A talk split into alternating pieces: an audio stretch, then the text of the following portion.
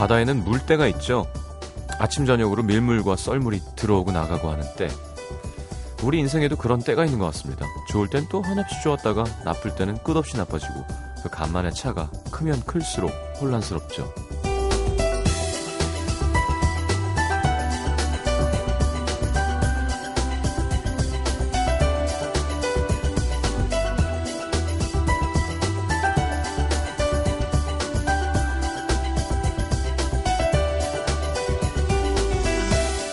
바다의 밀물 썰물 이 조수 간만에 차가 클수록 발달하는 게 갯벌이죠. 갯벌에 살고 있는 수많은 먹거리들이 아니더라도 갯벌이 우리에게 꼭 필요한 이유.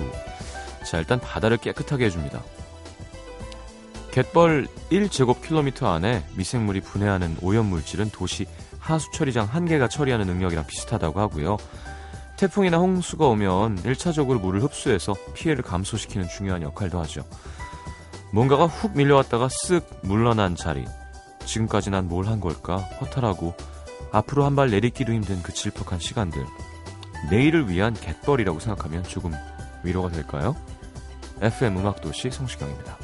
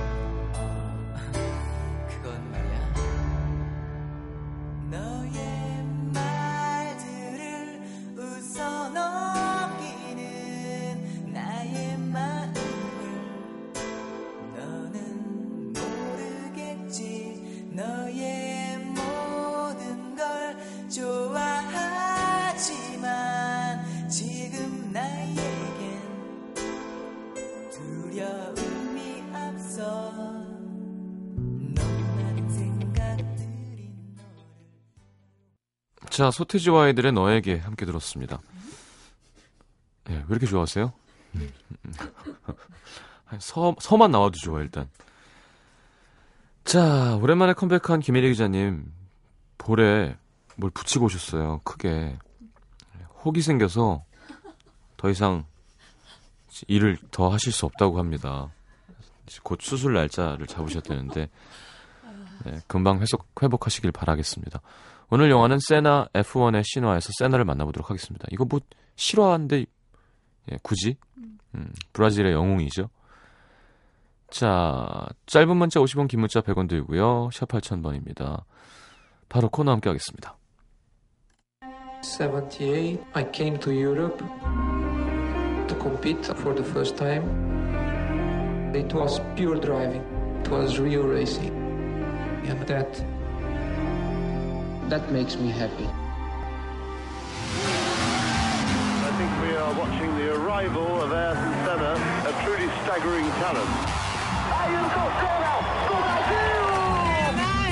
Ayrton has a small problem. He thinks that he can't kill himself. And I think that's very dangerous. We are competing to win.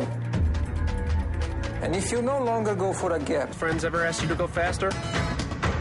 yeah. There was an energy, a force, a spirit. It was electrifying.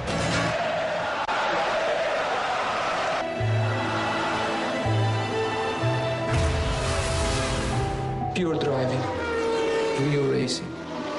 That makes me happy.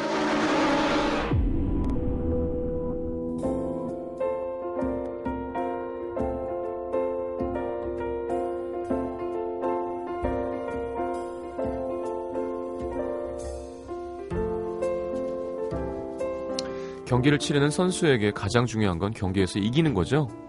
노력의 결실이 승리로 돌아오는 것만큼 뜻깊은 것도 없습니다. 하지만 목적이 뚜렷한 만큼 간절함도 커지고 간절한 만큼 누군가에 의해 휘둘려지기 쉽습니다. 그렇게 상대방과의 순수한 경쟁, 나 자신과의 싸움, 승패를 떠나서 내가 지켜야 할 것들이 뒤로 밀려나 버리면 그 자리엔 질투, 시기, 돈, 권력 같은 것들이 차지해 버리곤 하죠.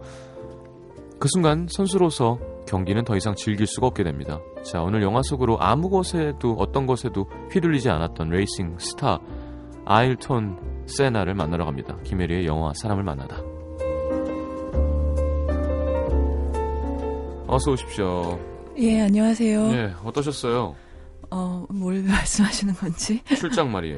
아, 예, 그건, 어, 사실은 그냥 여행이었고요. 부분적으로 일을 했어요. 그러니까 아, 개인적인 목적, 목적의 휴식이 더 컸고요. 어, 그 중간에 이제, 뭐, 영화박물관 이런 음. 곳이 있어서. 어디를? 음, 영화박물관 있는 곳은 암스테르담이었고요. 네, 네덜란드. 예, 그 전에는 비인에 있었습니다. 빈, 예, 오스트리아. 예, 좋았어요. 예, 좋았어요. 그래요. 예. 뭘 드셨길래 혹을 달고 오셨어요? 아니에요. 이거는 그 전에 생겼던 문제고요. 네. 혹이라고 말씀하셔서 여러분 다 전래동화의 사파 이런 거 생각하시면 곤란하고요. 네. 뺨도 아니고요. 네, 턱. 귀, 아니 귀 뒤쪽에 약간 약간 그런 사람이 살다 보면 염증 같은 게 생기잖아요. 네. 근데 그게 이제 제 순서가 돼서 음. 약간 큰 문제는 아닌데 약간 불편하구나. 시, 불- 시간이 걸리는 음. 처치하는데 시간이 걸리는 그런 거예요. 그냥. 그래요. 이제 음. 새 삶을 살죠. 네. 예, 이제 운동도 좀 하고. 그러니까 제가 네. 이렇게 쉰 것도 그런 때가 된 것 같아서 네. 그런 거 있잖아요. 조립식 가구 만들어 보셨어요?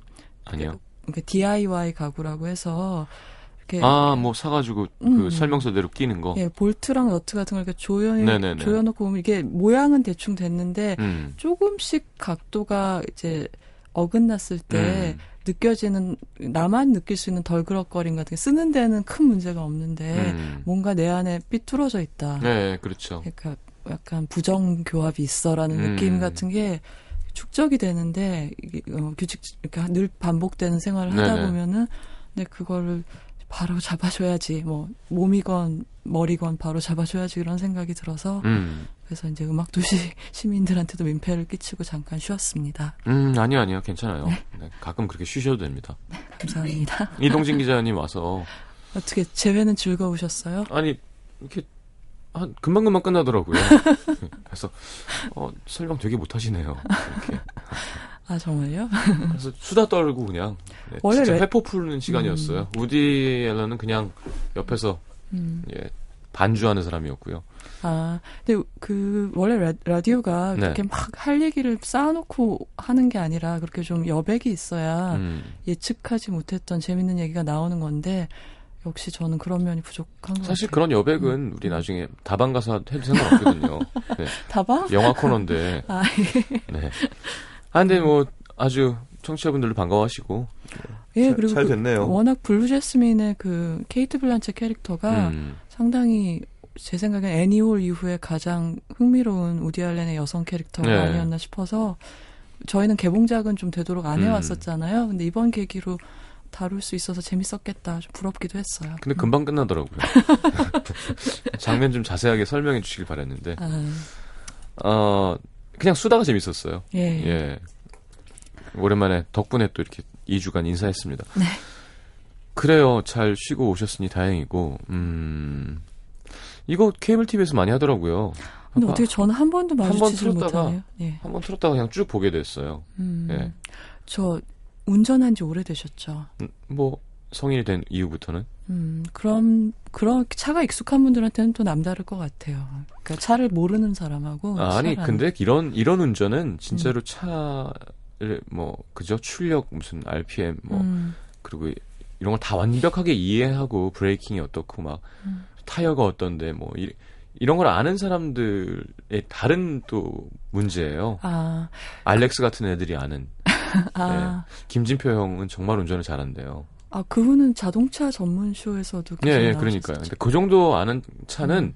우리가 아는 차랑은 다른 차예요. 아, 그래, 아, 저도 그래서 느꼈는데, 이 네. 영화를 보면서 안 거지만, 우리는 차라 그러잖아요. 음. 근데 이런 이 F1, 포뮬러 1 같은 네. 레이싱의 차들은 머신이라고 부르더라고요. 그러네요. 잘 어울리네요. 그러니까 달리기 위해 만들어진 기계지 우리가 생각하는 이 여러 가지 생활을 위한 자동차하고는 완전히 개념이 다르더라고요. 정반대죠. 네. 거의 뭐 그 기, 그 압력이라던가 네. 할때 막 몸이 느끼는 거, 열, 막 음, 되게 되게 괴롭고 어렵고 진짜로 운전자의 조작에 따라서 승패가 네. 왔다 갔다 하는 게다가 또 팀이 정말 잘해야 되는 그런 그렇죠. 장르라고 하더라고요. 예.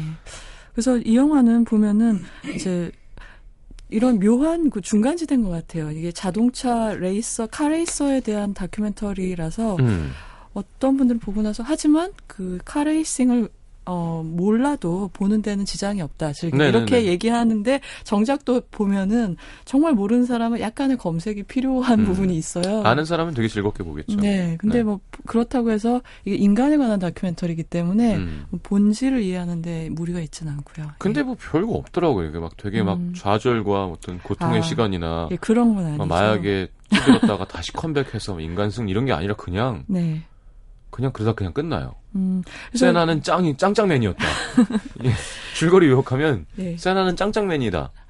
그래서 오늘은 제가 다큐멘터리는 사실 처음 다루는 것 같은데 우리 네. 코너에서 이게 한 개인에 관한 실제 사실들을 다룬 다큐멘터리이기 때문에 평소하고 다르게 음. 뭐 줄거리 캐릭터 이렇게 나눠서 설명드리는 게 별 의미가 없을 것 같아서요. 음. 이 다큐멘터리 얘기를 해드리면서 이제 세나를 통해서 이 비단 카레이싱뿐만 아니라 모든 분야의 우리 왜 선수라고 부르는 사람들 있잖아요. 네네. 그러니까 전문가 선수라고 그러니까 과연 우수한 선수라고 불리는 인간들의 어, 특징은 뭘까 이런 얘기를 그냥 뭉뚱그려서 해드리려고 해요. 네네. 음. 자 노래 한 곡 듣고 돌아와서 한번 함께 해보죠. 어, 첫 곡은요. 사실 이 세나가 다큐멘터리로서는 굉장히 음악도 인상적이고 좋은 영화 중에 하나인데요. 음. 이제 그 중에 이 세나의 국적이 브라질이잖아요. 네. 그래서 브라질 밴드 낯성 준비라는 팀이 있는데요. 네. 이들이 부른 마라카투 아토미코라는 엔딩 크레딧에 아마 흘렀던 것 같습니다. 듣고 돌아오겠습니다.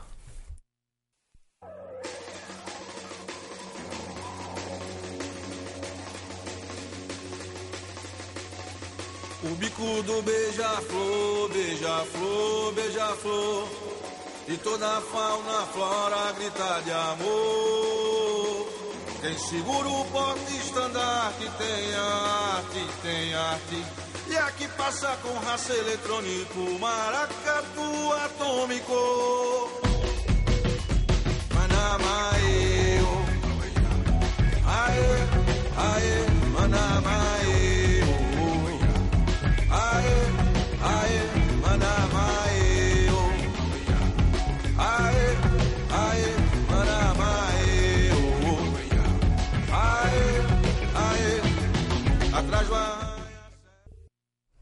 분명히 우리나라 곡은 아니네요. 네. 자, 그래서요. 영화 얘기를 할까요? 네. 그러면? 이 영화는 어, 워킹 타이틀 우리가 로맨틱 코미디로 잘 알고 있는 영국의 명가 스튜디오 거기서 제작을 한 어, 다큐멘터리고요. 네. 감독도 영국 사람이에요. 음, 아시프 카파디아 감독이라고 네. 어, 아마 인디 인도나 뭐 파키스탄계의 영국인이 아닌가 그렇죠. 싶은데요. 네. 어, 이, 뭐, 서두에 말씀드린 대로 이 1990년도 초반에 이 카레이싱계 최고봉이라고 하는 포뮬러 1에서 챔피언을 3년 동안 지냈고, 그 다음에 뭐 이 자동차를 좀 아는 사람들 사이에서 가장 위대한 선수를 투표를 하면 음, 1등으로 자주 뽑히는 그런 브라질 레이서 아이얼톤 세나에 관한 다큐멘터리예요. 네. 이 영화는 이 아이얼톤 세나가 브라질 국내 그 카레이싱계를 벗어나서 유럽으로 진출을 해서 음, 그러니까 세계 무대에 나선 그 시점부터 34살에 그 트랙에서 죽음을 맞이할 때까지 음, 이제 그때까지를 이제 따라가면서 그리고 있어요. 음. 그래서 어? 마지막에 죽었나? 그렇죠. 이제 요절을 했죠 경기 중에. 어, 난 끝까지 본 것 같은데. 아니, 그러니까 다른 선수들 죽는 걸 보면서 되게 그렇죠. 속상해하고 팀 전체가 왜냐면 네. 그거는 뭐 경쟁의 문제가 아니라 음, 항상 일어날 수 있는 일이고 음. 그게 남의 일이 아닌 거예요. 네. 근데 이게 우리 생각보다 항상 일어날 수 있는 일은 아닌 게 굉장히 지금 세나가 죽은 다음에 아직 아무도 죽은 사람이 없대요. 아 그래요? 아니 그러니까 예. 그 영화를 보는데 그렇죠. 그 영화 보는 아. 동안 부상이 막 그러니까 발생하잖아요. 계속 그 뭐라 그러나 제가 기억이 나는 장면은 음. 그 이것저것 장치를 해줘야 된다 선수 네. 보호 차원에서 아 그렇죠. 세나가 근데- 거기에 되게 관심이 그렇죠. 많았죠. 근데 그때는 이제 주최 측에서는 그런 거에 대한 개념도 별로 음, 없고 음, 이러다 죽는다 죽는다 하는데 진짜로 선수가 다치고 어, 다치고 네. 죽고 하니까 막 그게 되게 괴롭고 음, 그러다가 진짜 세나가 그렇게 죽었나? 그렇죠. 음. 그게 아주 큰 사건이었고 네. 브라질 전체 국장처럼 막 치러졌던 아. 그런 기억이 있죠. 기록용 여기 네. 영화에도 들어있는 필름이지만 그래서 이 세나가 처음 유럽에 진출했을 때가 78년 경이었어요. 음. 그러니까 선수 나이로는 18살쯤에 이제 네. 세계 진출을 했는데 그때 이 어린 세나가 이런 얘기를 하죠. 이제 영화가 시작이 되면은 음. 저를 진정으로 이해하는 사람 굉장히 드물어요. 이 레이서의 삶이라는 게 흔한 게 아니고 이렇게 어린 나이에 가족들을 멀리 고국에 뒤로 음. 두고 와서 객지에서 살아야 되고 뭐 하나 쉽게 그냥 얻어지는 건 하나도 없습니다. 뭐 이런 얘기를 하는 음. 그런 멘트로 시작을 해요. 이제 그때 이제 78년이었으니까 곧 80년대로 넘어가겠죠. 근데 네. 영화를 보면 80년대가 이 포뮬라 1, 그러니까 F1의 전성 시대였다 그래요. 네. 왜냐하면 그때까지는 아직 자동차 공학이라든가 이 컴퓨터가 운- 이 운전을 제, 제어하는 그런 기술이 네. 많이는 발달하지 않았기 때문에 음. 그 차를 모는 인간, 그러니까 카레이서가 뭘 어떻게 해볼 수 있는 그 인간의 능력이 해- 이렇게 차이를 만들어낼 수 있는 영역이 그렇죠, 그렇죠. 넓었던 시대인 네네네네. 거예요. 그러니까 보다 흥미로웠던 시대인 거죠. 음. 근데 이 세나는 이 세계 무대에 진출하고 한 4년 만에 본인이 약체 팀에 속해 있었고 그렇기 때문에 이렇게 머신도 그렇게 좋은 머신이 아니었는데도 이제 모나코 그랑프리에서 굉장히 빼어난 기록을 내게 돼요. 음. 근데 그것도 이제 처음에 출발할 때 14등 뭐 그 정도로 달리다가 놀라운 이런 추진력, 네. 파이팅을 발휘해가지고 이제 멋진 플레이를 보여주게 되는 거죠. 그 특히 이 세나가 각인이 됐던 각인시켰던 장점이 뭐냐면 이 레이서가 악천후 주행에 굉장히 뛰어났어요. 어. 그래서 비가 올 때 빗길에서 시야도 굉장히 협소하고 노면도 미끄럽고 이럴 때 그 불리한 조건에서 출중한 실력을 보여줬던 거죠. 네네. 근데 이 다큐멘터리 아까 별 드라마가 없다고 시장님 말씀해 전 주셨는데 죽은 걸 몰라서 그게 기억이 안 났지. 아, 끝까지 못 봤나 못 봤나 보다. 아니 근데 그것도 이제 실제 사건이고 이게 극영화가 아니기 때문에 네. 그렇게 막 길게 다뤄지거나 그러진 않아서 아마 네네. 한눈 팔면 라면 아 라면 끓는다 하고 그렇지. 뭘 돌아보면 가지러 갔을 거야 아마. 네. 안주 가지러 가지 안주를 하고 않았을까요? 있었던 것 같아요. 네. 뒤집으러 예, 예, 이제 예. 부침개 뒤집으러 가시는 네네. 순간에 근데 이 근데 그나마 이 영화에서 제일 큰 갈등이라는 게 이 세나 선수와 제일 최대 라이벌이었던 알랭 프로스트라는 음. 그 알랭 프로스트라는 프랑스 선수가 있었어요. 음. 근데 이 선수하고의 이 경쟁 관계가 그 갈등 관계가 이 영화에서 가장 큰 갈등인데 음. 어 이 프로스트가 요, 요즘에 영화 속에 등장을 하는 거죠. 이 기록 영화 속에서도. 음. 어, 그리고 그 당시에 프로스트는 이미 유명한 선수였고 챔피언이었던 거죠. 음. 근데 이렇게 아까 제가 비가 많이 왔다 그랬잖아요. 네. 모- 모나코 그랑프리에서. 그러니까 F1, F1이라는 경기의 시스템은 이제 1년 동안 16번, 뭐, 19번, 뭐, 그 정도 경기를 해서 총점으로 그의 챔피언을 가리는 네네. 거고, 이제 세계를 돌면서 그 열 몇 번의 경기를 하는데 그 경기 하나하나를 모두 그랑프리라고 부르더라고요. 음. 근데 이게 바로 모나코 그랑프리였고 그이 당시 챔피언이던 프로스트가 몇 번 몇 바퀴를 남겨놓고 너무 비가 쏟아지니까 네. 이제 경기 중단을 요청을 하면서 감속을 했던 거예요. 어. 근데 그때 이 젊은 무명 신인 선수였던 세나는 감속을 하지 않고 네. 그냥 결승선을 통과하면서 우수 자기가 우승한 것처럼 막 이렇게 손을 흔들어 보이죠 네. 관중들한테. 그러니까 이제 물론 승점 같은 건 전혀 얻지 못했어요. 경기가 취소됐으니까. 네네. 근데 이제 누구나 그 장면을 본 사람들은 만약 경기가 중단이 안 됐으면 세나가 프로스트를 추월을 해서 이겼을 거라는 인상을 받게 되는 그렇죠. 거죠. 실제로 어, 떻게 됐든 간에 음. 객관적으로 그렇건 간에 그렇건 그렇지 않건 간에 근데 여기서 우리가 기억해야 될 거는 이 세나는 개발도상국 브라질 출신의 그 당시만 해도 젊은 무명 선수였던 반면에 이 프로스트 선수는 프랑스에 이미 영웅이었고요. 음. 그리고 국제 자동차 연맹이 파리에 있거든요. 네. 그렇기 때문에 그 연맹 수뇌부하고도 되게 각별한 관계였고 음. 뭔가 좀 정치를 아는 선수였고 네. 좀 이렇게 계산도 많이 하는 선수였고 특히 그 연맹의 장이었던 장마리 실베스트르라는 인물 예를 들면 뭐 피파로 치면 그 뭐 블레터 이런 사람 같은 음. 그런 사람하고 아주 각별한 관계였던 거예요. 근데 어쨌거나 그 이 핸디캡이 있는 그런 명성이나 뭐 인지도나 아니면은 그뭐 권력하고 관계가 없는 이 선수인데도 불구하고 실제 성적하고 별개로는 요- 이 대회 때 깊은 인상을 남겨줘서 이때부터 뭐 스폰서도 붙고 이렇게 좀 스타성을 전 세계에 알리기 시작한 거죠. 네. 그리고 이어진 포르투갈 대회에서 처음 그랑프리 우승을 하게 되고 이때도 비가 왔나 봐요. 그래서 음. 또 악천후의 천재라는 그런 명성을 입증을 하게 되죠. 네. 근데 한편 이때 이 브라질 그러니까 세나가 유럽에서 이렇게 활동하고 있는 동안 세나의 고국인 브라질은 어, 독재가 끝나고 최초로 민주적으로 뽑은 대통령이 병을 앓다 죽어서 쿠데타 위험이 있었던. 거예요. 근데 이 세나가 우승을 하는 바람에 나라가 축제 분위기가 돼서 어. 쿠데타 같은 걸 별로 국민들이 원하지 않는 그런 어. 분위기가 됐던 거죠.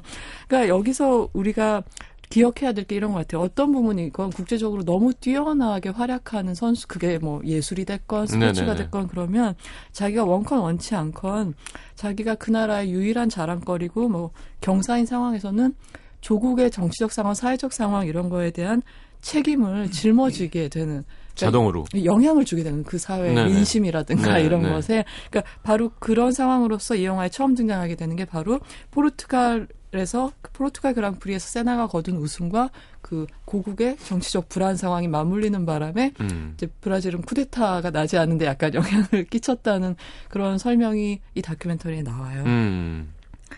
근데 여기서 또 제가 생각했던 거, 제가 오늘은 줄거리랑 인물 얘기를 약간 겹쳐, 겹쳐가면서 얘기를 하겠다고 했잖아요. 네. 어, 그, 이게 어느 분야건 마찬가지인데, 세나가 처음에 이런 얘기를 하거든요. 내가 세계 무대 이런 포뮬라 원 이런 데 진출하기 전에 음. 고국에서 돈도 걸리지 않고 정치도 개입되지 않은 그런 레이스를 했을 때 음. 그때가 제일 자기는 순수한 레이스고 그게 레이스 이상이라고 여긴다라고 말을 해요. 인터뷰에서. 네. 근데 이런 딜레마가 있는 거죠. 그런 게 아무 정치에도 관심이 없고 돈 권력에도 관심이 없는 선수라고 해도 어떤 분야든 그, 그 분야의 최고수들이 모이는 리그는 이미 돈과 정치가 개입돼 있는 그렇죠. 클럽이 돼 있는 네네. 거잖아요. 그러니까 카레이싱이라는 이런 이- 일종의 예술의 최고봉을 경험하려면 좋든 안 좋든 뭐 프로페셔널 돈 정치 기업 이런 게 얽혀서 만든 리그 안에 들어가야만 하는 거죠. 네네네. 최고가 되기 위해서는 어 그러려면 그럼 거기서 어떤 자기가 어 마음에 내키지 않는 자기 성정에 맞지 않는 정치적 상황 같은 걸 만나 맞닥뜨렸을 때 그게 싫다고 거길 떠날 수 있느냐? 네. 그렇지가 않은 거예요. 음. 그래서 이 다큐멘터리에 나오는 어 대사가 아니라 뭐 누군가의 뭐 언급이었겠죠. 음. 이런 게 전 좀 인상 깊었는데 이런 얘기를 해요. 네가 갖고 있는 재능이 확실하다면 그 그 재능이 바른 거라면 그 길에 어떤 다른 종류의 장애물이 있다고 해서 포기하는 건 너한테 주어진 옵션이 아니다. 음. 그냥 돌파하는 수밖에 없다. 재능이랑 같이 주, 주어진 거군요. 그렇죠. 그러니까 거기에 적응을 해나가고 어떻게 해서든지 어떤 방식이서든지 돌파할 길을 찾아야 된다는 거죠. 그리고 싫어요. 도망갈래. 그러니까 이게 이게 뮤지션한테도 마찬가지 문제인 것 같아요. 아니, 제 재능은 보잘것 없어서. 네. 그런 건 저한테 옵션으로 있습니다. 제가 떠난다 그러면, 어유 떠나라. 우리 2부 가서 얘기할까요? 예, 그러시죠. 네. 네. 음, 세나. 심지어 잘 생겼어요. 그렇죠. 네. 제가 그 얘기는 안 드렸는데 네. 여러분 검색하시면 바로 그러니까 이 영화가 묘하게 다큐멘 터리인데도 라이브 음. 액션 영화 같은 느낌을 주는 게 음. 세나가 배우처럼 음, 잘생겨서 그래. 그러니까 잘생긴 게 그냥 잘생긴 게 아니라 느낌이 있는 얼굴이거든요. 어. 굉장히 좀 소년적이고, 그러니까 자기가 마음속에 사고 있는 생각 같은 거를 우리가 바로 얼굴에서 느낄 읽을 수 있는. 예, 예. 그런 눈을 눈이나 입이나 코나 이런 걸 갖고 있기 때문에 음, 그래서 영화 보면서 자꾸 이게 드라마인 것 같은 생각이 드는 거죠. 그렇죠. 음. 세나가 만약에 나처럼 생겼으면 크게 괜찮지 않았을 거예요. 오늘 왜 이러세요? 자, 2분 넘어가서 네. 더 대화 나누겠습니다. NBC FM for you. 자, 네, 오늘은 어 세나 F1의 신화? 네. 맞죠? 우리나라 제목이죠. 외국 중- 제목은 그냥 세나네요. 네, 중간부터 들으시는 분들이 무슨 영화예요? 무슨 영화예요? 자꾸 그러셔서 음. 제가 쉬면서 결심을 했어요. 중간중간 지금 무슨 영화 얘기를 하고 있습니다라고 얘기를 해야겠다. 아, 뭐 부탁만 하시면 제가 5분마다 정, 정각을 재면서 해드릴 수 있어요. 껴들어서. 여러분께서는 지금 어, 네. 이런 식으로요. 음, 그래서- 그래서 지금 아, 세나 얘기를 하고 있고요. 그리고 이 오늘 좀 너무 오랜만에 하니까 네. 아니. 일단 성공하고 네. 그죠? 그리고 제가 지금 말씀드리고 싶은 건 부분은 이 영화에서 가장 큰 갈등축인 프로스트 대 세나 구도 얘기를 좀 해드리고 싶어요. 네네. 그러니까 선수가 훌륭한 선수가 한 가지 유형만 있는 게 아니잖아요. 그렇죠. 그러니까 꼭 막 굉장히 근면하고 생활도 바르고 열심히 하는 훌륭한 선수만 제일 훌륭한 선수가 아니라 맨날 놀다가도 잘하는 그렇죠. 애들도 있고. 네. 여러분 그 축구 선수들만 보셔도 그. 유럽 클럽 축구 선수, 선수들만 보셔도 아실 거예요. 여러 가지 타입이 있다는 그렇죠, 걸. 그렇죠. 근데 세나는 어떤 타입이었냐면 이제 비르투오소라는 표현이 있죠. 비르투오소. 그러니까 아주 피아니스트 중에서도 막 루빈슈타인 이런 사람들 네네. 명 명인들 있잖아요. 음. 기교가 훌륭한 음. 그런 천재적 명인형이라고 할 수가 있어요. 음. 근데 반면에 이 최대 경쟁자인 프로스트의 별명은 교수였거든요. 네. 그리고 또 나이젤 만셀이라고 하는 그 당대를 풍미한 다른 카레이서는 굉장히 스펙터클한 플레이를 즐겨하는 어. 그러니까 아주 다양한 종류의 선수들이 있었던 거예요. 이 네네. 당시 이 F1의 전성기에. 근데 세나는 굉장히 소년처럼 순수하고 음. 자기가 믿는 바를 실행시키는 데 있어서 굉장히 저돌적이고 음. 또 로맨틱하고 그리고 어, 자기의 그런 그 생활을 유지하는 버팀목으로서 이 사람이 갖고 있는 거는 아주 돈독한 신앙이었어요. 카톨릭. 아, 네. 그러니까 종교 신앙이 있었어요. 근데 반면에 이 라이벌이었던 알랭 프로스트 경우에는 착실하게 승점을 따고 드라마틱한 음. 것보다는 그리고 현실적이고 합리적이고 계산적이고 음. 스포츠에 어느 정도 정치가 개입돼 있다는 것도 괜찮고. 합리적이기 때문에 어. 받아들이고 네네. 익숙하고 어 그- 그렇지만 이 사람 나쁜 선수가 아니라 이제 다른 유형의 대선수라고 네네. 할 수가 있죠. 그러니까 예를 들면 이런 거예요. 그러니까 세나가 처음 챔피언십에서 우승을 하네 이런 얘기를 했거든요. 그 마지막 랩을 돌면서 나는 무의식적으로 드라이빙을 하고 있었다. 음. 그리고 나는 정말 신을 봤다라고 표현을 한 적이 있어요 인터뷰에서. 음. 근데 그게 뭐냐면 비유가 아니라 정말 자기 신을 봤다는 거예요. 네. 근데 이 표현을 두고 프로스트는 굉장히 불편해하는 거죠. 어. 왜냐하면 그럼 자기가 그럼 자기만 신을 선택을 받은 선수라는 얘기냐? 어.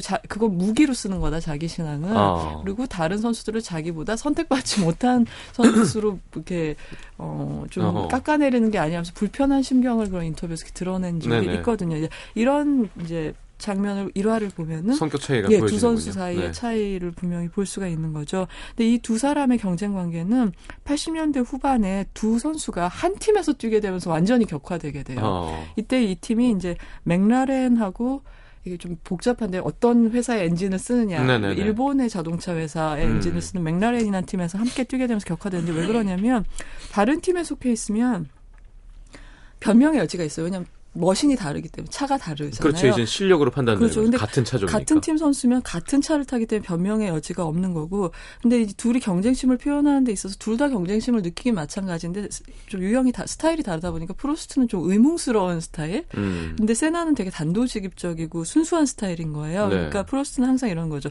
난 항상 선배들을 존경했고 누구 하나 타겟으로 찍어서 플레이를 하지 않았는데 세나 저 친구는 오자마자 날 딱 찍어서 이기려 들었다. 음. 이렇게 얘기를 하고 같이 막 이제 경쟁을 트랙에서 했을 때는 저사 저 선수는 세나는 날 그냥 이기려는 게 아니라 관중들 앞에서 날 모욕을 주려고 한다. 어. 라고 이제 불편한 심경을 드러내는 거죠. 근데 이 둘 사이에 이런 불편함이 최고조에 이뤘, 이루었던 사건이 이제 89년도에 어떤 경기를 하다가 세나가 감속 구간을 그냥 지나쳐서 나들목으로 들어갔다 가는 걸 본 거예요. 네. 이제 이때 이 부분에 대해서 항의를 하려고 손을 들고 뭐 본부 같은 데로 뛰어간 게 바로 프로스트였고 그 이후로 어떤 회의가 열린 다음에 실격을 받게 돼요. 그래서 6개월 어. 동안 F1 면허를 세나가 정지를 받고 네. 뭐 벌금도 상당히 물고 이런 네. 사건이 일어나게 되는 거죠. 하지만 이제 세나의 팬이나 세나 입장에서는 이 사람이 이제 라이, 프로스트가 프랑, 연맹하고도 가깝고 정치적인 사람이니까. 네, 그렇기 때문에 수작을 차- 부린 게 아니냐. 네, 차별받았다는 생각이 강한 거죠. 음. 하지만 그렇게 쉬는 동안 타의로 인해서 쉬는 동안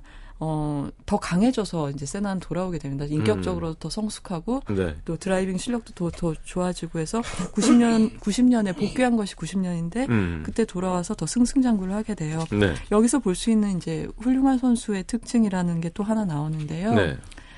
항상 계속해서 성장을 멈추지 않는다는 점인 것 같아요. 음. 그 선수로서의 자기 기능에서도 그렇고 인간적으로도 그런 거죠. 그래서 91년도에 세나가 한 인터뷰가 이 영화에 들어있는데 이런 말을 해요. 나는 인간으로서건 레이서로서건 나의 배움과 발전의 속도가 처질 때 불행해진다. 음. 굉장히 불안해진다. 이런 얘기를 하는 거죠. 음. 음, 이게 바로 이 사람의 철학이었던 거를 이제 뒤에 가서 영화를 볼수록 또 우리가 더 절감을 하게 되고요. 네. 또 하나 이 영화가 보여주는 세나가 훌륭한 선수로서 갖고 있는 자질은 뭐냐면 자기의 도구를 잘 이해하고 그거의 능, 기능을 최대치로 끌어올리려고 노력한다는 점이에요. 음. 그러니까 예를 들면 그게 글 쓰는 사람이면 언어를 조탁하는 문제가 되겠고 네. 그림을 해서 그리는 사람이면 뭐 재료를 어떻게 쓸 것인가 그렇죠. 새로 등장한 비주얼 미디어를 어떻게 쓸 것인가 이런 문제가 될 텐데 그러니까 세나는 뭐겠어요. 그러니까 머신이죠. 예, 그렇죠. 머신의 모든 걸 마스터하려고 했던 선수인 거예요. 그래서 음. 어 세나가 그- 그때까지는 이런 선수가 없었는데 밤 9시, 10시까지 트랙에 남아있는 선수였다고 해요. 음. 엔지니어들하고 계속 차에 대해서 공부를 하고 얘기를 하면서 네. 그러니까 보통은 이제 경기가 끝나면은 호텔로 돌아가거나 뭐 골프를 치면서 긴장을 풀거나 이런 음. 선수들이 많은데 물론 이제 세나 같은 방식은 옳다는 얘기는 아니지만 네. 세나 경우에는 어 엔지니어들이라든가 아니면 팀 닥터 있잖아요. 음. 레이싱 팀 이런 사람들하고 관계가 굉장히 좋았던 음. 그런 선수로 이제 다른 사람들 회고를 하고 있어요. 네. 이제 이렇게 이제 세나가 발전해 가는 동안 이제 브라질은 계속 상태가 안 좋았어요. 국가적으로. 어. 빈곤도 심화되고 불평등도 더 악화되고 이랬는데 사실 이 국제적인 스타가 이미 됐기 때문에 세나는 좋은 일도 많이 하죠. 예, 좋은 일도 많이 하고 그리고 어디 가서 이제 자기의 국적을 얼마나 내세우느냐는 순전히 자기가 선택할 수 있는 문제거든요. 그렇죠. 근데 굉장히 국기를 많이 저 브라질의 그 내셔널 플래그를 굉장히 많이 내세우고 다니는 선수였어요. 음. 그리고 국민들한테 희망, 특히 이제 유소년층한테 그렇죠. 뭔가를 해주려고 되게 노력을 많이 했고, 그리고 자기가 그냥 도와달라고 편지 쓰- 편지 쓴 사람 많잖아요. 예, 유명해지면 예, 예, 예. 뭐 단체건 개인이건 나 좀 도와주세요. 뭐 이렇게 편지 예. 하는 게 많은데 이제 그런 거를 무작위로 하지 않고 재단 같은 걸 만들어서 자선을 체계화하려고도 노력을 했거든요. 음.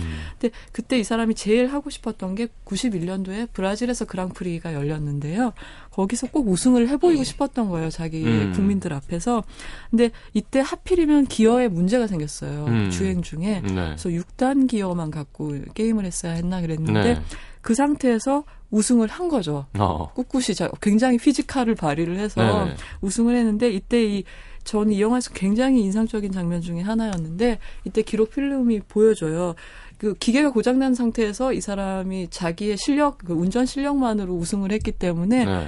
근육이 지금 경련 상태가 온 거예요. 네. 그래서 끝나고 이제 이 이걸 벗겼는데 네, 못 나와. 예, 그러니까 어깨랑 손가락이 너무 심하게 경련이 오고 통증이 와서 음. 장갑도 스탭들이 와서 벗겨줘요. 자기가 못 벗고 네. 이런 상태인데 아버지가 있잖아요. 네. 고국이니까 하면서 이러죠.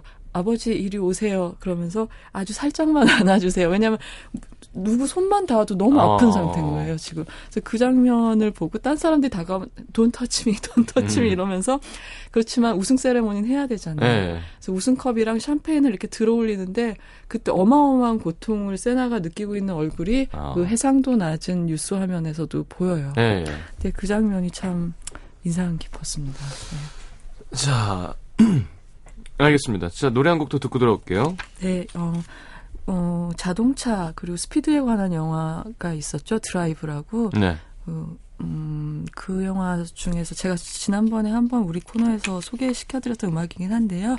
사운드 트랙 중에서 카빈스키의 나이트 콜 듣겠습니다. 네.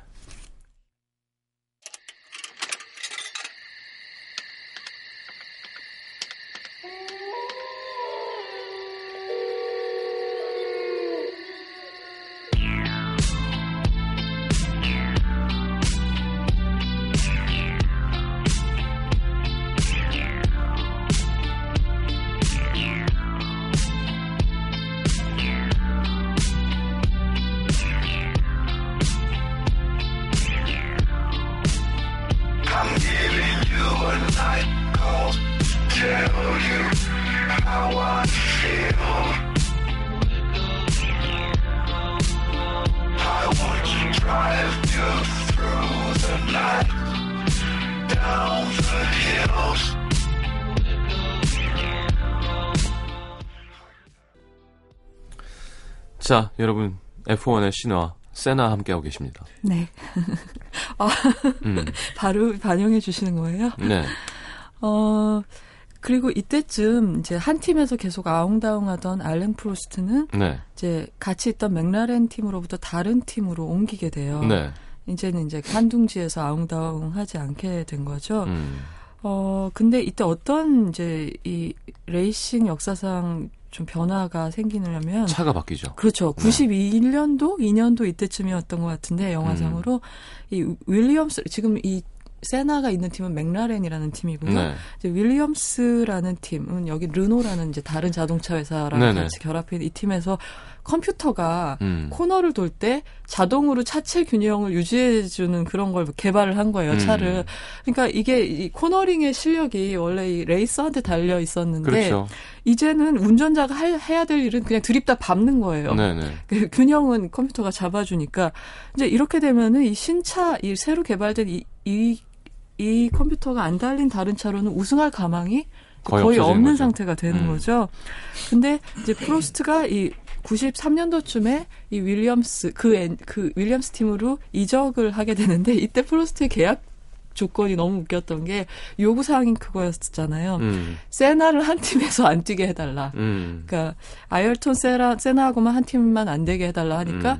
이 어, 세나는 그 엔진이 있는 차를 갖고 그 컴퓨터가 달린 차를 갖고 경쟁을 하고 싶어도 음. 그 팀에 들어갈 수가 없는 상황이 된 그렇죠. 거예요. 그렇기 때문에 그걸 운전을 할 수가 없는 상태고 그러니까 그 당시에 가장 실력이 좋은 제1인자인데 가장 최고의 머신을 탈 수 없는 상태이기 때문에 어떻게 보면 이 기술 개발의 최대 피해자가 바로 예, 예. 이 아일톤 세나가 된 것이죠. 네. 어, 그리고 마침내 이제 프로스트가 다 은퇴를 하고, 우승, 네. 마지막 우승을 하고 은퇴를 하고, 이제 프로스트가 없으니까 윌리엄스 팀으로 갈 수 있게 됐죠, 음, 세나는. 네. 그랬을 때는 94년도에는 운이 없게도 컴퓨터 코너링 장치가 이제 금지가 된 거예요. 어. 그래서 저는 사실 레이싱에 대해 잘 모르지만 보면서 아니 뭐 이런 얄궂은 경우가 다 있나 음. 그 영화 보면서 생각을 했습니다. 게다가 그런 이제 어, 기술적인 어드밴티지도 없는 데다가 차는 차대로 또 불편한 거죠. 음. 세나한테는. 그래서 뭐 이런 상황을 보게 되고 결국 94년도에 이탈리아 산마리노 그랑프리에서 음. 이제 나중에 굉장히 몇 년 동안 원인이 뭐였냐고 뭐 조사가 진행이 되는데 기계적인 결함으로 음. 이제 세나가 충돌을 일으켜서 트랙에서 바로 생을 마감을 34살에 음. 생을 마감하는 데서 이제 영화는 끝나게 됩니다. 근데 이때 이 죽음의 어 기록을 보면은 부딪히자마자 즉각 이제 머리에 치명상을 입고 바로 죽었어요. 음. 세나는. 그러니까 이런 글귀가 있더라고요. 그 당시 기사를 보니까 세나가 멍도 없고 뼈 하나 부러진 데가 없이 죽었대요. 어. 그러니까 뭐 15cm만 위에가 부딪혔거나 아래가 음. 부딪혔어도 그냥 부상을 하고 다음 그랑프리쯤에 나올 수도 있었던 상황인데 음. 바로 그 지점이 딱 부딪혀서 바로 사망을 한 거죠. 어.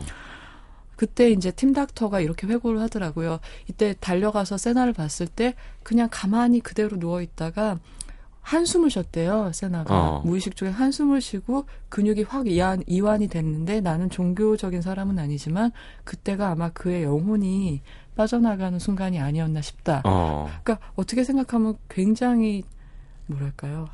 단숨에 죽었다고 해야 되나 음. 어떤 부상이나 뭐 이런 것도 없이 그래서 이게 바로 또 영화적인 측면 중에 하나인데 음. 항상 청춘 영화 보면 이런 그, 그 모토가 있잖아요. Live fast, die young, 음. 그다음에 a beautiful course 이래서 음. 빨리 살고 이- 젊어서 죽어서 아름다운 시체를 남긴다. 음. 이런 게 이제 요절하는 주인공이 나오는 청춘 영화의 공식이라고 할 수가 있는데요. 음.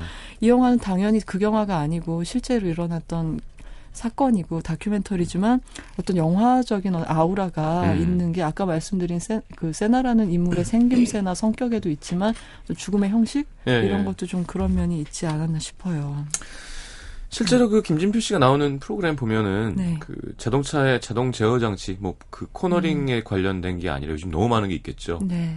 좀 스포티한 차는 그거를 키느냐 안 키느냐 를 음. 선택할 수가 있어요. 아, 그러니까 드라이브, 그러니까 운전의 맛을 네. 즐기고 싶으면 네, 네, 네. 음, 끄고 하는 거고. 그 트랙에서 그걸 끄면 진짜 차가 난리가 나면서 음, 그 사람이 다 제어를 해야 되는 거잖아요. 그렇죠. 음. 그러니까 신은 난대요. 재밌고 레이서니까. 네, 네. 근데 위험한 거죠. 그렇죠. 그걸 키고 끄고가 되게 차이가 크다고 하고 네. 오토바이만 해도 음. 저기 비 어쩌고 사- 독일 제에서 네, 나오는 예, 시리즈가 오토바이는- 오토바이도? 음, 그렇죠. 아니 자동차랑 음. 같은 브랜드의 음. 아, 회사에서. 그렇죠. 그 배기량도 다 이렇게 그러니까 다르고. 그 거기서 나오는 음, 오토바이는 음. 자동으로 이게 오토바이가 왜 넘어지냐면 음. slip을 하는 이유는 바퀴가 서면 넘어지는 거예요. 그렇죠. 음. 음. 근데 절대 서지 않게 조절을 해주는 거예요. 앞뒤 브레이크를. 아, 뭐, 알았어요. 여기는 앞. 브레이크, 여긴 뒷 브레이크잖아요. 그게 아니라. 앞에 것만 꽉 잡아도 음, 이렇게 뭐 플립이 없게. 네. 그래서 그 오토바이는 되게 되게 안전해요. 아, 근데 바이커들은 그렇게 좋아하지 않는. 그렇죠. 네, 매력이 왜냐면- 없다. 뭐 음. 소리도 별로고. 음. 네. 근데 이 세나를 보면 이 영화는 이 영화는 아주 엄격하게 선수 생활에만 집중하거든요. 네. 물론 사생활이 집에서 휴가 때 찍은 홈무비 같은 걸로 네, 나오지만 가족 뭐 예, 예. 소리는 안 나와요. 음. 그렇기 때문에 그냥 약간 아련하고 신비롭게 어떤 사적인 부분 비밀로 남겨두고 음. 보여주고 완전 직업적인 부분에 집중을 해- 하는데 뭐 위키피디아나 이런 데를 좀 찾아보면은 이 사람은 보면은 취미도 다 그런 거더라고요. 바이크도 있고 그다음에 음. 수상 스키도 되게 즐겼다고 하고요. 네. 아무튼 뭐든지 이렇게 몰, 모는 거를 어, 좋아했더라고요. 그리고 일곱 살 때부터 지프차를 몰았다 그래요. 불법이네요. 네. 근데 집이 이제 브라질 전체적으로 가난한 나라에서 태어나서 이 집은 상당히 상류층 출신이었어요. 음. 그래서 아마 더 이렇게 그러니까 자수성가 스토리는 아닌 거예요. 되게 가난한 소년이 뭐 어떤 축구 클럽에 발탁이 돼서 뭐 음. 이런 얘기는 아니고요. 그냥 정말 레이싱의 재미나 쾌감 같은데 희열 같은데 집중을 했고 음. 굉장히 종교적이었고 레이싱을 통해서 자기를 발견하고 음. 신에게 좀 더 가까이 가고자 했던 어떻게 보면 약간 축복받은 환경을 가진 음. 그런 사람의 이야기인데 약간 가슴이 아픈 게 91년도에 아까 제가 자기의 배움이나 어떤 발전의 속도가 처지는 게 제일 싫다라고 얘기를 했다 그랬잖아요. 네네. 그때 이, 이 세나 선수가 한 얘기가 이런 거였어요. 내가 선수 생활을 아마 몇 년 안 남았을 거다. 그때가 아마 서른 즈음이었거든요. 네. 60년생인데 뭐 91년도 인터뷰였으니까. 근데 이제 선수 생활이 몇년 안 남았지만 내 인생은 지금 아마 반환점쯤 되지 않았을까. 음. 그러니까 사실은 선수로서보다 인간으로서 앞으로 더 많은 걸 배워가는 게 참 중요하다라는 말을 했던 거예요. 음. 근데 자기가 반환점이라는 말을 하고서 거의 한 2, 3년 음. 있다가 정말 뜻하지 않게 인생이 그냥 끝난 거잖아요. 음. 이제 그 인터뷰가 있기 때문에 마지막 부분이 상당히 마음이 더 아팠던 것 같고요. 음. 그리고 이 영화에 대해서 조금 더 말씀드려도 될까요? 네네. 예. 어, 이 영화는 이제 네. 스포츠 다큐멘터리지만 어떤 이 선수를 좀 아티스트로서 음. 예술가로서 보여준 초상을 그려준 영화에 해당한다고 봐요. 이제 비슷한 영화가 지단 20세기의 초상이라는 영화가 있었어요. 어, 못 봤어요, 그거. 예. 그거는 아마 케이블에서 하기가 어려울 게 거의 실험적인 형식이에요. 그러니까 어. 축구 중계 화면 중에서 지네딘 지단 선수를 쫓아다니는 카메라 하나의 촬영 분량만 갖고 만들어졌거든요. 공을 안 따라가요. 그러니까 아. 저기서 골이 들어가든 말든 후방에 지단이 있으면 그 사람 얼굴만 계속 쫓아다니는 그런 음. 영화. 근데 그걸 보다 보면 뭔가 숭고한 느낌이 아. 이 선수의 그렇게 경기를 볼 일이 없으니까. 그렇죠. 그러니까 그 안에서 이- 뛰고 있는 한 명을 제대로 볼 수 있는 그렇죠. 거죠. 지단 선수의 리액션과 그러니까 공의 움직임이나 경기의 진행 승부하고는 아무 관계도 없이 음. 한 지단이라는 인간이 경기에 반응하는 모습만 보여주는 거거든요. 네. 근데 그것처럼 극단적인 경우는 아니지만 이제 이 세나 역시 카레이싱을 어떤 하나의 예술 장르로서 보여주는 데 집중하고 있는 음. 그런 영화라고 할 수 있고 네. 사실 선수만 아티스트로 보여주는 게 아니라 보면은 이 아까 제가 이거는 카가 아니라 머신이라고 불린다고도 했지만 좀 특이한 경우 같아요. 자전거가 좀 그런 자전거를 보고 있으면 그런 생각이 들긴 했는데 음. 이 경주용 자동차라는 거는 형태가 기능을 완벽하게 투명하게 반영하고 노출시키는 그런 기계잖아요. 그렇죠. 멋부릴 일 없으니까. 예, 그러니까 저처럼 엔지니어링을 전혀 모르는 문외한이 봐도 동력이 전달되는 구조라든가 아니면 스피드가 저기서 나오는 건 음. 같다라는 거를 볼 수가 있는 거예요. 네. 그러니까 사실 그 Formula One이 선수도 시상을 하지만 이 constructor라고 불리는 이 차 디자인에 대해서도 설계에 대해서도 상을 준다고 제가 들었어요. 음. 그러니까 이 어떤 자동차도 예술의 디자인 예술의 경지로 음. 보여주는 뭐 그런 경험이 아니었나 이 영화를 보는 게 이런 생각이 들고요. 네. 그리고 이 영화의 자- 다큐멘터리로서의 특징은 어떤 죽은 사람을 사후적으로 회고하는 음. 그런 보통 인터뷰가 나오잖아요. 뭐 어머니 네네네네네. 인터뷰, 뭐 당대 같이 뛰었던 선수, 선수 인터뷰, 이런 인터뷰. 게 아니라 현재 진행형으로 만들어져 있어요. 음. 그게 왜 가능하냐면 이 F1이라는 최고의 주목 도 높은 자동차 레이스가 이 영화의 무대인 만큼 아카이브 자료가 풍부하게 남아 있는 거예요. 아. 그러니까 이 경기장 바깥에 뭐 backstage 모습을 찍은 음. 카메라 촬영분이라든가 기자회견도 많이 했잖아요. 음. 중계도 당연히 다 했고요. 그리고 제일 박진감 넘치는 게 경주용 그 차 내부에 카메라가 설치되어 그렇죠, 그렇죠. 있잖아요. 그래서 그게 해상도가 낮지만 보고 있으면 굉장히 가슴이 쿵쿵쿵쿵 그렇죠. 막 흔들리면서 막. 예. 어, 그리고 되게 떨리고 막, 그리고 아까 말씀드린 뭐 휴가 때 모습을 찍은 홈무비라든가 음. 그런 아주 많은 그런 필름을 갖고 편집을 해서 만들었기 때문에 어떤 고인에 관한 사후적인 회상이 아니라 음. 이게 거기다가 이제 종목이 자동차 경주다 보니까 현재 진행형의 액션 영화처럼 음. 영화가 보이는 거죠. 그러니까 저는 이- 보면서 이런 생각이 들었어요. 앞으로 다큐멘터리가 지금 현재 계속 카메라가 작아지고 개수가 많아지고 누가 뭘 해도 활동에 대한 기록이 되게 많아지고 있잖아요. 예, 예. 그러니까 어쩌면 예를 들어서 성시경이라는 뮤지션에 관해서 나중에 다큐멘터리를 만들려고 해도 누가? 한다고 하면 이제 지금까지의 다큐멘터리는 이제 나이 든 주변 사람들의 뭐 회고와 아주 옛날의 기록물 이런 것만으로 만들어졌지만 훨씬 더 그렇죠. 더 디지털로 남아 있는 자료면 그렇죠. 뭐. 네. 그리고 지금 유튜브에 뭐 떠올라 있는 것만 해도 음. 그러니까 앞으로 다큐멘터리라는 장르의 양식이 굉장히 달라질 수 있겠구나 음. 그런 생각이 들- 들었어요. 잘 알겠습니다. 세나 함께 해봤고요. 네. 음, 다음 주 영화는요? 다음 주에는 이제 여름의 조각들이라는 올리비아 아사야스 감독 영화에서 죽은 사람, 그러니까 망자 뒤에 남겨진 사람들 얘기를 좀 해볼까 합니다. 네, 광고 듣고 추천곡 한 곡 더 부탁드립니다. 예, 오- 어, 제가 좋아하면서 듣고 있는 곡인데요. Fall Out Boy의 My Songs Know What You Did in the Dark 네. 듣겠습니다. 자, 3부에 다시 오겠습니다. 감사합니다. 감사합니다. 네.